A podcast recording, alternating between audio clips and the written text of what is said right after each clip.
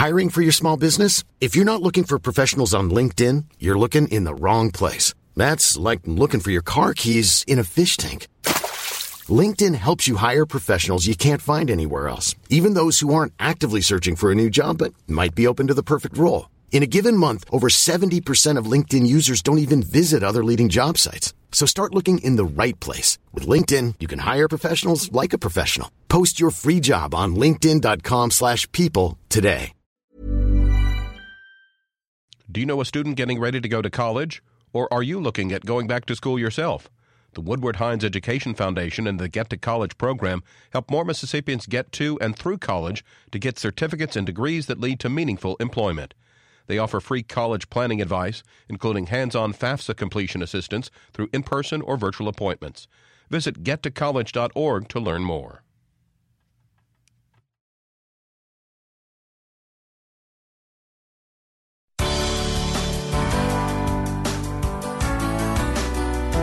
Good morning. It's 8:30. I'm Karen Brown and this is Mississippi Edition on MPB Think Radio. On today's show, find out why victims of domestic violence in Mississippi will still have a hard time getting divorced from their abusers. Cannot get a divorce from their violent husbands because they can't meet Mississippi's standard for divorce. In many cases, that just causes the offenders much glee because they have been able to, again, use the court system to inflict power and control over their victims. Then learn what it's like growing up transgender in Mississippi. Plus, a Southern Remedy Health Minute with Dr. Rick DeShazo. That's all coming up. This is Mississippi Edition on MPB Think Radio.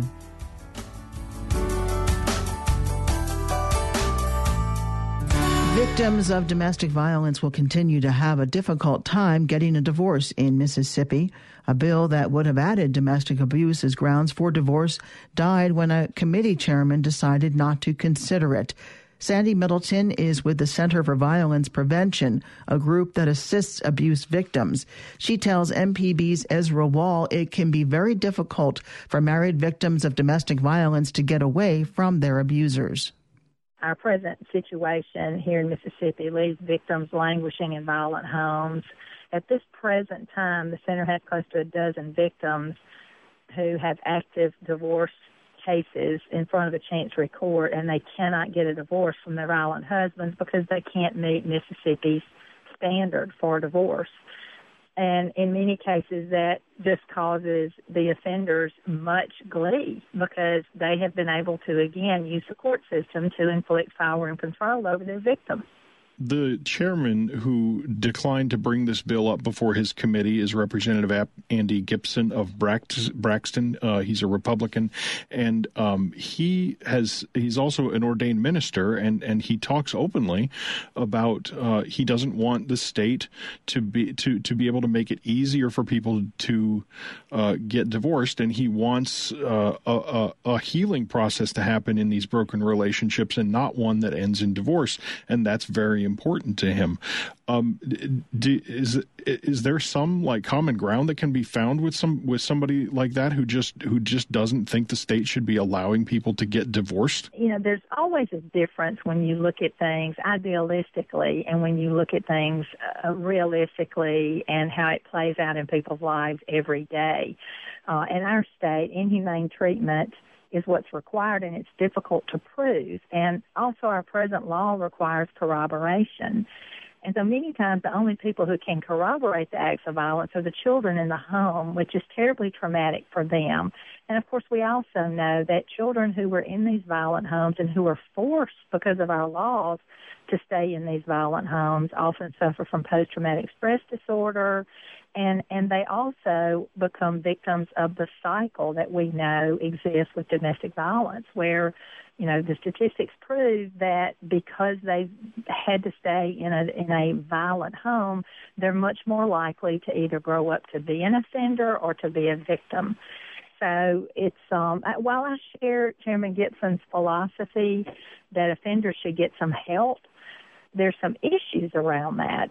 The options for batters intervention programs, and I assume that's what the reference is to, uh, batters intervention programs are not offered across the state.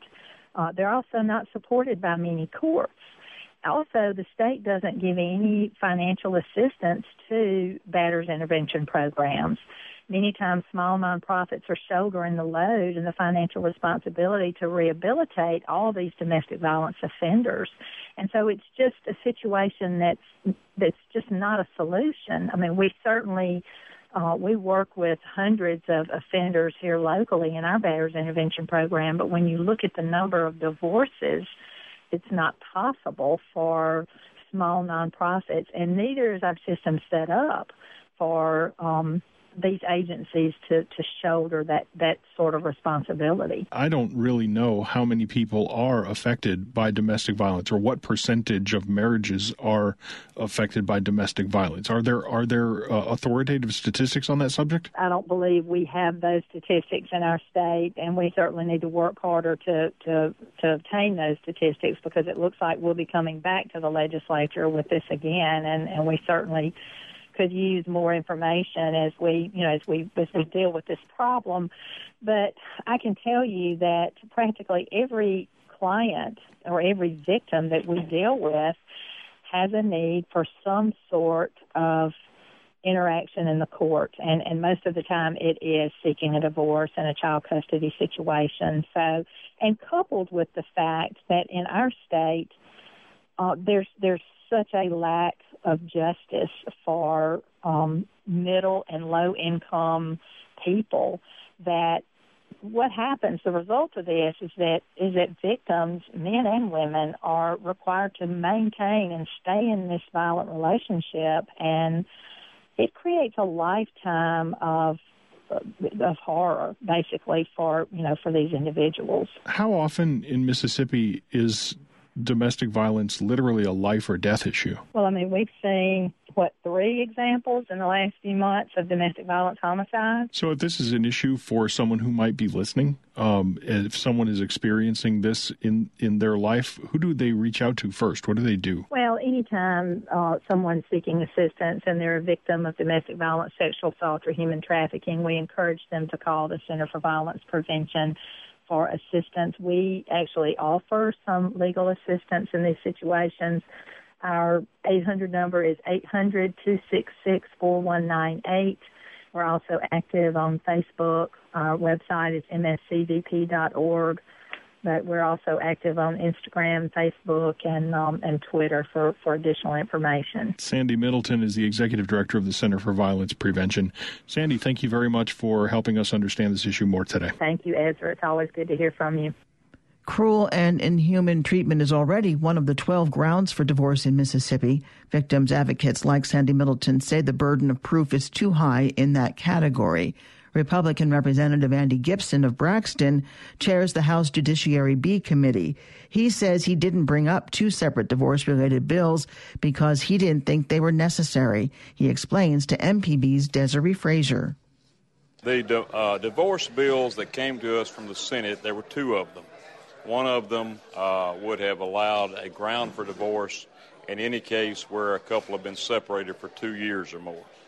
And uh, I did not take that bill up because I was concerned uh, how broad it was, that anyone could leave a marriage for any reason, to you know, good reason, bad reason, no reason, be gone for two years, and then they would be have, given a, gr- a ground for divorce against the innocent uh, member of that marriage. So I had a, just a fundamental concern with that, and didn't have time to work out any way to fix that. The other bill, uh, I think, was well intentioned. That is the uh, domestic uh, abuse ground for di- divorce. The problem is a lot of people don't realize it's already a ground for divorce. Uh, domestic abuse, any other type of abuse under the uh, cruel and inhuman treatment ground for divorce that's in the state law, has been in the law for you know years and years. So um, all that bill would have done was adding the phrase including uh, spousal domestic abuse, but that's already covered under cruel and inhuman treatment, and courts have held that domestic abuse is, you know, would be a ground for divorce. So I don't think it's necessary. At the same time, I was concerned that without defining what is spousal abuse, you know, like someone can interpret uh, uh, one instance of raising a voice at, at, their spouse. Is that spousal abuse? Someone could say that or make that argument. And I just, uh, just had pause with you know opening the, the floodgates uh, for that uh, without a clear definition, and we've got established case law about abusive situations. So uh, we'll look at it again next year, and I talked with my Senate counterparts. Maybe there's a way to craft a narrowly tailored bill to address these concerns uh, for both uh, sets of circumstances. But uh, the bottom line is the law is what it always has been, which is abuse of any form is a ground for divorce. So why do you need the bills? Well, that's what I asked. Why did we need the bills? The Senate passed the bills and sent them over here. I didn't think that it was necessary, so I didn't take them up. And uh, uh, that we'll look at it again next year. In other news, Democrats may not be happy with the vision President Donald Trump laid out in his first address to a joint session of Congress last evening, but Mississippi Republican Congressman Greg Harper is praising it. Matt Laslo has the story from Washington. Democrats didn't like the president's call to drastically increase military spending while cutting social programs here at home, but Republicans love what they heard. Congressman Harper says the president's priorities are just what the state's economy needs. Oh, I, I think uh, I think obviously as we look at uh, reducing the tax burden on corporations, uh, increasing trade opportunities, creating an environment in the country where jobs are there. Uh, I mean, the state of Mississippi is a great state. If you can get people to come look, CEOs to come look. The Republican Party has traditionally been pro-trade, while Trump is much more of a protectionist. That's why Republicans are glad the president called for fair trade, not merely isolationism. Harper says some in his party are still coming along, but he's on board. There's some issues there that maybe we haven't looked at quite that way in the past, uh, but I think it's going to be a, a great path forward. Still, Democrats didn't like the address and accused the president of maintaining a partisan campaign style tone instead of trying to reach across the aisle to forge compromises on Capitol Hill. I'm Matt Laslo in Washington. Hear what it's like growing up transgender in Mississippi. That's next. This is Mississippi Edition on MPB Think Radio.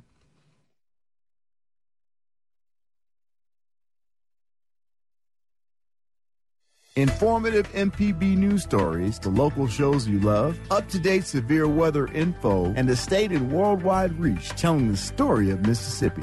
You're listening to MPB Think Radio.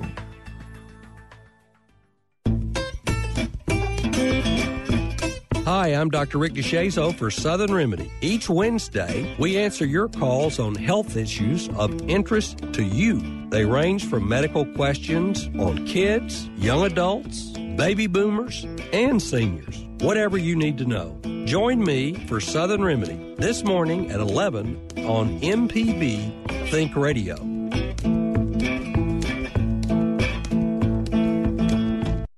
Hi, I'm Dr. Rick DeShazo, professor of medicine and pediatrics at the University of Mississippi Medical Center, and this is a Southern Remedy Health Minute.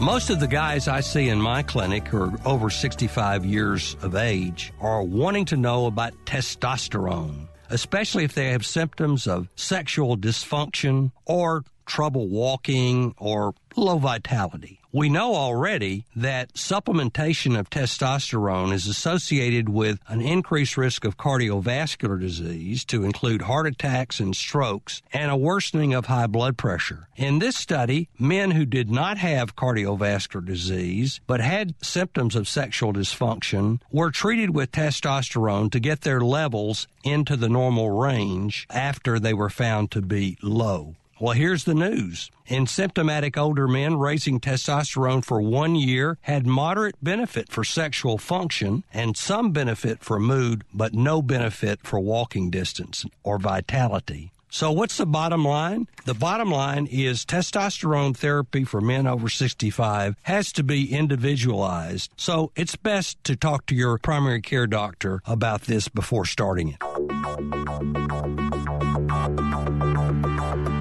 For more health tips and medical information, listen for Southern Remedy each weekday at 11, where the doctors are always in. For MPB Think Radio, I'm Dr. Rick DeShazo. You work hard to offer a high quality, unique product, and you need an audience that appreciates this. MPB listeners go out of their way to find diverse perspectives and award winning news and programming. Make our audience your audience with an MPB underwriting credit. For more information, go to mpbonline.org.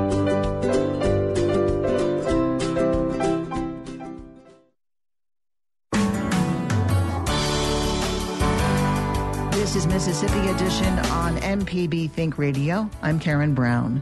An Oxford high school student is expressing concern over President Trump's decision to roll back federal guidelines ensuring bathroom protections. My Day is transgender. She says she's too nervous to use her gender identifying bathroom at high school, even though most people at the school have been understanding. My shared her story with correspondent Matt Kessler. So probably around like 10, I realized that something was up, but maybe around 15 is when I started coming out to people and telling like friends and stuff. Tell me about how that's been at high school. There's some things that like people say that aren't super great, but I mean, teenagers are mean anyways. So I would say Oxford High School is pretty good in respect to like how they treat trans students. So okay, so let's start when you're 15, Yeah. 16, but before any before Yeah. Obama even passes Yeah. his transgender bathroom protection. Yeah. How did you feel going then? It's it's always awkward. It's always like uncomfortable. I always try to go to the bathroom and nobody else is in there. Yeah, because it's such a strictly male place. It feels very uncomfortable and weird. Okay, so then could you tell me how you felt when last May Obama passes the transgender bathroom protection? It felt awesome, and I it was really cool. So I hadn't taken advantage of it, but it did. It felt great, like a door had been opened, but a door that I was wasn't ready to go through. But it was still it was something that was like the government cares about us, and the school has to let us, even if we're not ready to do it. So you never attempted to use the bathroom, your gender identified bathroom, which would be the female bathroom? Yeah, it's just it's not in a place like Mississippi. Even if the schools are safe, like I feel safe with the administration, it's it's just not. I don't feel safe doing it. You're talking about because of your classmates? Yeah, because of classmates and because of like other administration that don't know me. What is it that makes you scared? I I'm afraid of being colored in a bad light. Like the idea of people going in there just to get at people, I feel like would be something I would be perceived as.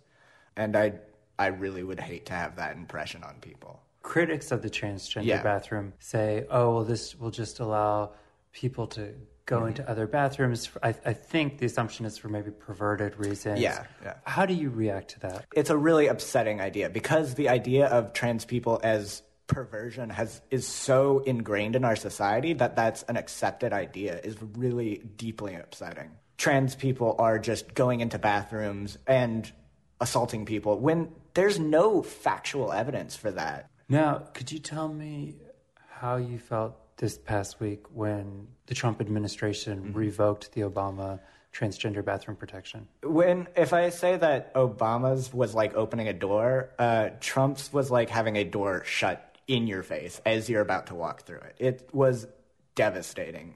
Why was it still upsetting to you? It's upsetting because they're taking away something we had. Even if you weren't taking advantage of it, it's it still felt like we had won something. We had a victory, and now the Trump administration took that victory away. Do you fear that the bullying will get worse because of this decision? I feel like bullying will get worse because the the viewpoint has become more acceptable. We've definitely seen that in more um, outright racist viewpoints being said, and I think transphobia is just coming up next. It's going to be the more negative uh, media or negative people we have talking about it, the worse it's going to get. And the fact that the people in the highest point of power are saying these things is terrible. Did you see any of your classmates celebrating the decision? I didn't see anybody celebrating it um, in person, but I have definitely seen things on social media of people retweeting things that uh, people are saying. What if they retweeted? Uh, a lot of things like trans people are trying to just take over. They're trying to get things that they don't deserve, or a lot of things about the perversion and like the whole idea of just some a man in a dress coming and sneaking into the bathroom. You're a senior in high school. What's next? Uh, I'm gonna go to Ole Miss for college and go on from there. Does something like this make you question whether or not you should stay in Mississippi? Definitely. I was sure of it that I wanted to go to Ole Miss for a while, but now I feel a little more sketchy about staying in Mississippi after college because I was planning on it. I really do like Mississippi, but it's just so scary to know that we live in such a um, I don't want to say conservative, but such a um, uh, closed-minded area. How have your parents been with this whole process? My parents are great. Um, they are as understanding as they can be. Do you have any fears or doubts? About my parents, no, but in general, yes. I, I have worries about trying to find a job. I have worries that when I start hormones, I'll lose my current job. Uh, it's just, it's really scary out there. For some critics who might say, you know, th- this is a, a whim, especially someone at your age, at mm. 18, you, you know, this is a big decision and maybe you're not sure yet. What, what would you say to them? It took a long time for me to realize. It took a long time for me to come out. And people think it's it's a whim, but it's not. It's for any trans person to come out, it's been years. Just to start dressing the way they like is a long, painful road. And I don't think people understand that. My Day is a transgender student at Oxford High School. She spoke with correspondent Matt Kessler. In other news, a bill to collect internet sales taxes didn't survive a Tuesday deadline in the Mississippi legislature. As MPB's Desare Frazier reports, lawmakers have mixed opinions on the issue. Representatives in the House passed a bill that will collect 7% in sales tax from Mississippians who shop online. The measure could generate between 50 to 150 million dollars in revenues for roads and bridges. But Republican Lieutenant Governor Tate Reeves called the measure unconstitutional, saying Mississippi can't force companies that don't have a presence in the state to collect sales taxes. House Republican Trey Lamar of Senatobia authored the measure. I'll just say I look forward to seeing the plan that the Lieutenant Governor is going to put forward to help our roads. Republican Senator Joey Fillingane of Sumrall agrees with Reeves. He chairs the Finance Committee and says a U.S. Supreme Court case prevents states from forcing companies to collect sales taxes if the firms don't have a connection to the state. Fillingane says internet sales are considered interstate commerce, which is under federal jurisdiction. We just don't have the authority as the state legislature of the state of Mississippi to go in and change federal law or to overrule a U.S. Supreme Court decision. House Democrat Bryant Clark of Holmes County sees the issue as a tax shift. He says lawmakers have passed more than $750 million in tax cuts for out of state corporations. I think we need to slow down. We need to come back next year.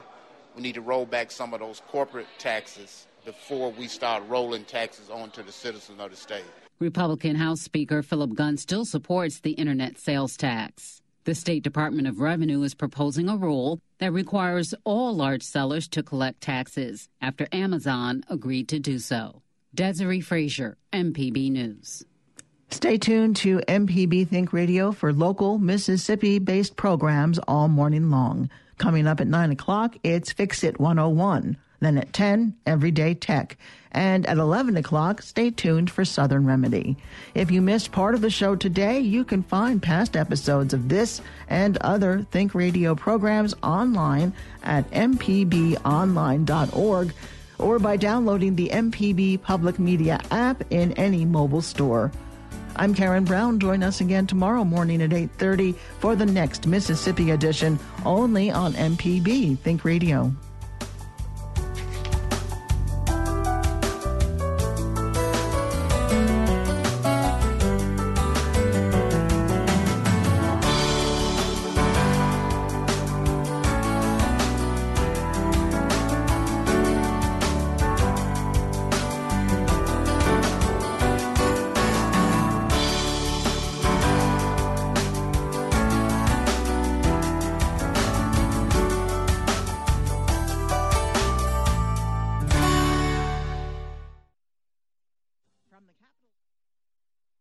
MPB News covers the state like no one else. Our team of award winning journalists keeps you informed on the news affecting your life. MPB News online at mpbonline.org and on MPB Think Radio. I'm Jeremy Hobson. We'll have congressional reaction to President Trump's address to a joint session of Congress. Will Republicans stick with him on a repeal and replace of Obamacare? And will they be on the same page when it comes to Social Security, Medicare, and domestic spending cuts? Reaction to the president's address. That's next time on Here and Now. Today at noon on MPB Think Radio.